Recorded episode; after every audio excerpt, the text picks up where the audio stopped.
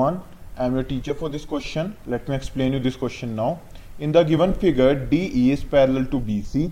AD is equals to 2 centimeter. BD is equals to 2.5 centimeter. AE is equals to 3.2 centimeter and DE is equals to 4 centimeter.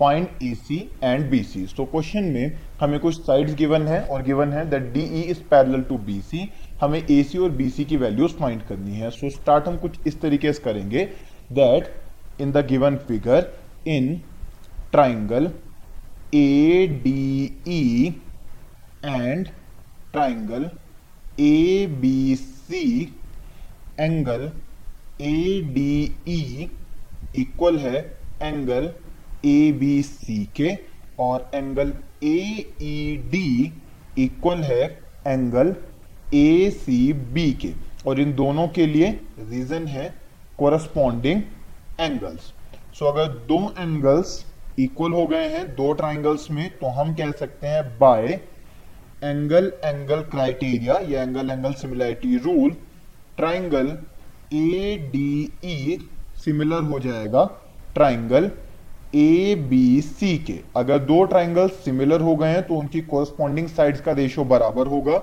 मतलब ये कि A D upon A B is equals to D E upon B C is equals to A upon A C अब जो values इसमें हमें given है वो हम पुट कर देते हैं।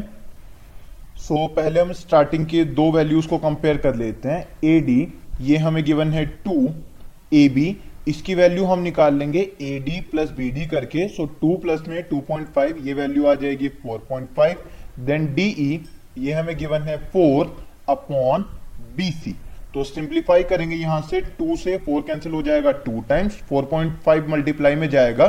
सो बी की वैल्यू हमें मिल जाएगी नाइन सेंटीमीटर देन इन दो वैल्यूज़ को अब हम कंपेयर कर लेंगे। सो so यहाँ से हमें मिल जाएगा D E upon B C so D E की वैल्यू हमें फोर गिवन है और बी सी हमें नाइन गिवन है। देन ए e, ये गिवन है थ्री पॉइंट टू और ए सी ये हमें कैलकुलेट करना है। सो so, सिंप्लीफाई कर देंगे यहाँ पर।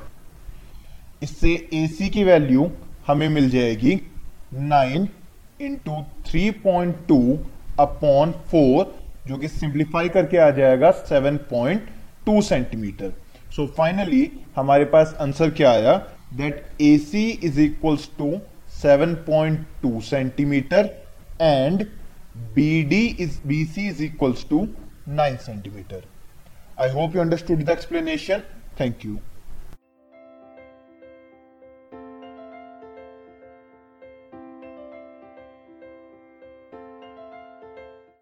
this podcast is brought you by hub hopper and Shiksha Abhiyan अगर आपको ये पॉडकास्ट पसंद आया तो प्लीज़ लाइक शेयर और सब्सक्राइब करें और वीडियो क्लासेस के लिए शिक्षा अभियान के यूट्यूब चैनल पर जाएँ।